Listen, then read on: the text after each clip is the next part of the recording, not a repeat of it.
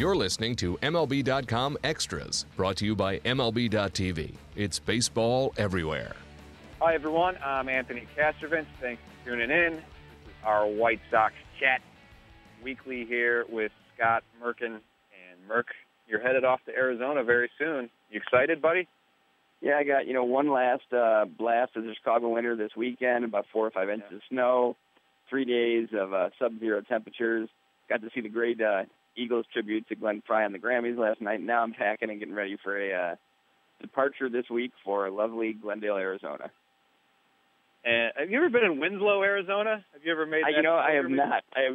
I, I, every year on you know one of my days off, or when I occasionally have the back-to-back days off, I always say, you know, I'm going to do it. I'm going to I'm going to drive to Winslow, and then I find out it's a three-hour drive, and that you can order yeah. t-shirts online. So you know, I, I kind of back off the, the trip at that point. Then I may have yeah, to this year. Uh, you just do Google Maps with the little uh, stick figure guide and feel like you're there. Um, yeah, I don't know right, if it's so, worth the three hours to stand in front of the sign, but anyways. Well, I'm I'm wondering if uh, this White Sox camp is going to be worth the seven weeks of, of standing around the clubhouse that you're about to do, because there's not really a lot of positional intrigue here, uh, not a lot of outright earnest spring battles. Um, and yet, there's this kind of question hanging in the air of whether they still do something uh, on the position player side. But uh, I know there's been a lot of talk about Ian Desmond. We've talked about him quite a bit on this podcast. We've talked quite a bit about the qualifying offer and, and the and the White Sox potential flexibility there, uh, at least relative to other organizations. But um, again, we're we're on the eve of, of camp opening, and, and Tyler Saladino still the guy at short. Yeah, you know, I, I guess it's two sides to it. You would think that the Sox were going to spend money on these guys, whether it's uh, Ian Desmond or Dexter Fowler in the outfield, both who have qualifying offers attached to them, that they would have already. But then again, you would think that if one of those players had an offer they liked, they would be on a team already too, right? So it, it continues on. The, the dance continues on. I, I really don't believe the Sox are going to do anything multi-year with either one of them. So, you know, maybe eventually it comes down to a one-year deal, and one of the players says, "Okay, that's the best I got," and it's a it's a team on the cusp and a team that you know, if it does well, is going to get some attention. You know, it's, in a major market, so let's see what we can do there. But yeah, I I don't see a multi-year deal, especially at short, where you know they think Tim Anderson. I guess it could be like a year and an option if they ever went that way. But as of right now, it seems to me, you know, that they're they are where they are, and Tyler Saladino has the decided edge at shortstop, and Avisail Garcia is going to be their right fielder. Well, since we last spoke, the, the White Sox did actually make one, uh, I would say, surprise move: uh, the, the acquisition of Matt Latos for the rotation. I say surprise because, um, you know, it, they had enough bodies for a starting five, certainly, but I also totally get and, and totally like uh, the move here for hey, three million bucks in this game is is not much. And uh, this is a guy who certainly strikes me as a potential bounce back candidate. What say you, Mr. Merk? Yeah, I had heard a lot about, you know, that Erik Johnson was going to be the fifth guy with Jacob Turner pushing him a little bit and then Carson Fulmer off in the in the distance, you know, their number two prospect. But you can't pass up a deal like this. If Matt Latos is healthy and you can get him close to his, you know, heyday with the Padres and the Reds where he's winning 14 games and his ERA just above three, even though he's switching to the American League really for the first time. I think he had two innings with the Angels last year, and that's pretty much his American League sum total. But yeah, I mean, it's really a low risk, high reward type of situation, isn't it? And nothing against Erik Johnson, who, you know, had burst on the scene in 13, had an awful 14, and then found his way back big time last year. You know, in terms of International League Pitcher of the Year, and had a great September with the team.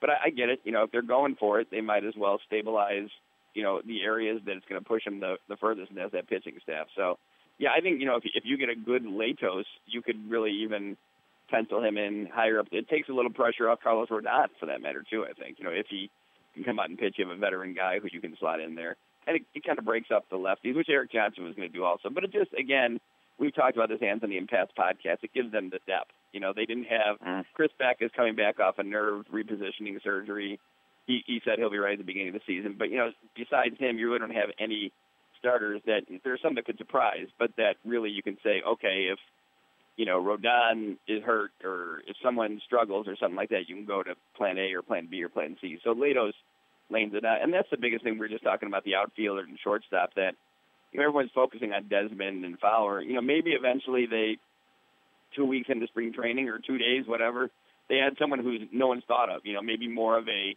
complementary piece in either spot that can again lengthen the roster. Because as we as we said, that's the one thing they kind of lack is that that depth of insurance if one of these big guys doesn't perform. Yeah, absolutely. Uh, and Latos is interesting because there's numbers, peripheral numbers from last season that were not really any different than when he was very good uh, in San Diego and, and uh, Cincinnati. But you know, he comes with a reputation, a, a poor reputation in the clubhouse, and I almost wonder if you look around saying, "Geez, I mean, my numbers were almost identical to those of Samardzija. Samardzija gets 90 million, I get three. Uh, his reputation certainly preceded him, I think, quite a bit.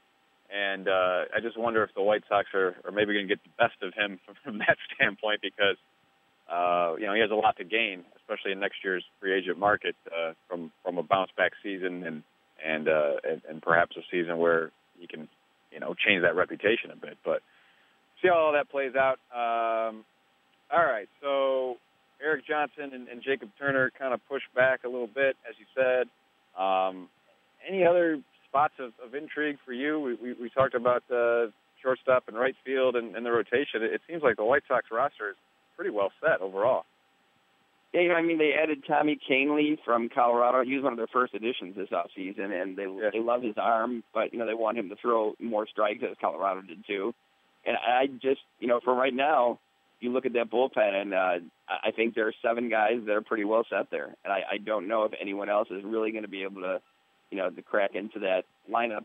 There's, you know, uh, David Robertson, Zach Duke, Nate Jones, Matt Albers, Dan Jennings, Zach Putnam, and Jake, Jake Petricka. So I, th- I think all seven are, you know, there's very little, I want to say shakiness, you know, very little like, oh yeah, that guy. I, I guess Putnam's ERA was up a little bit last year, but still, you know, good strikeout guy, and you know, being moved more to the sixth or seventh inning role, anyways, with Nate Jones, Albers, and Duke in front of David Robertson. So I don't, unless they decide to move one of those guys and bring a pure long reliever, such as like Jacob Turner, that you know that would make a little bit of sense. But you have a good starting rotation. You have guys who are going deep into games consistently. So I'm not sure if you really need that long reliever. You know, as much as you need a guy who can throw two innings, which Putnam or Petricka can do. Even Albers can do that for that matter. So I don't see anything there. I think Saladino's got the decided edge of short, even though Carlos Sanchez is probably going to make the roster as a utility guy. And yeah, I think the biggest battle, believe it or not, is probably for the 25th man. Is you know, as as we sit here right now, Jerry Sands, Travis Ishikawa, Leury Garcia is in there. Um, I'm sure there's a couple names I'm, I'm missing there, but you know, who is the last guy off the bench. And then if you want, I guess, you know, who's going to be the starting catcher. But I think that's going to be at the beginning split between Navarro and Avila, and then whoever gets the hot hand, they're going to, or, you know, most comfortable with the pitching staff, they'll ride that, that person for a little bit. So I don't think there really is any, believe it or not, you know, for a team that people say is one is one move away or they need one more hitter or one more this, they really don't have a lot of position battles, which is, I guess, a credit to Rick Hahn for kind of lighting things up over the last couple of years. Yeah, I mean that's what you want. You you want to go to camp exactly. with, with not a lot of question marks, and um, obviously things can happen in camp that create question marks. But um, you know, for for now they're in pretty good shape. Rick Hahn says this roster is better now than a year ago. What do you think about that, Merk? Yeah, I think it is. I mean, I, I think you know they're counting on bounce backs, and let's let's face it. Uh, you, have watched Adam LaRoche. I don't think Adam LaRoche is going to be as bad as he was last year. I don't know if Adam LaRoche is going to hit 30 home runs this year, but I don't think he's going to be as bad as he was last year. I'm still in the, you know, apparently at least right now, small camp that believes Avi Garcia should be looked at as a guy who's just played one full season and has a chance to develop. Again, the Sox are not going to let this ride forever. You know, if he is hitting, if he is the guy and he's hitting 220 into June, well, maybe even before then, there's going to be a change. They don't want to waste these prime years of Chris Sale and Jose Abreu and Adam Eaton and everyone else. But I, you know, I, I think adding Todd Frazier, most people, you know, I saw David Cameron from Fangraphs had a story the other day, and I, we've had stories about this too. Talk, MLB.com talking about the biggest moves, and Todd Frazier is always up in the top two or three for moves in the off season.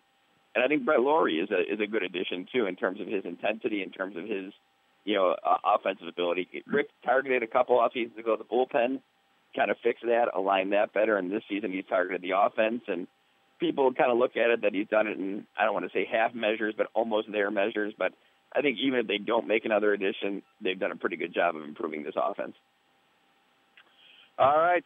Scott Merkin will be in Glendale, Arizona all spring. He will not be in Winslow, Arizona, unfortunately, but that's okay. Uh, we won't hold that against him. Not a true Eagles fan, obviously, but that's okay. Uh, Merk, thanks for your time. As always, thank everybody for tuning in. This has been MLB.com Extras, Chicago White Sox. MLB.tv Premium, the number one live streaming sports service, is celebrating 13 years. Watch every out of market regular season game live or on demand in true HD. Real time highlights, live look ins, pitch tracking widget, and more. MLB.tv Premium includes a free At Bat 15 subscription. Watch live baseball on over 400 mobile and connected devices. Watch at home, in the office, or on the go every night on every device. Blackout and other restrictions apply. Visit MLB.tv for details.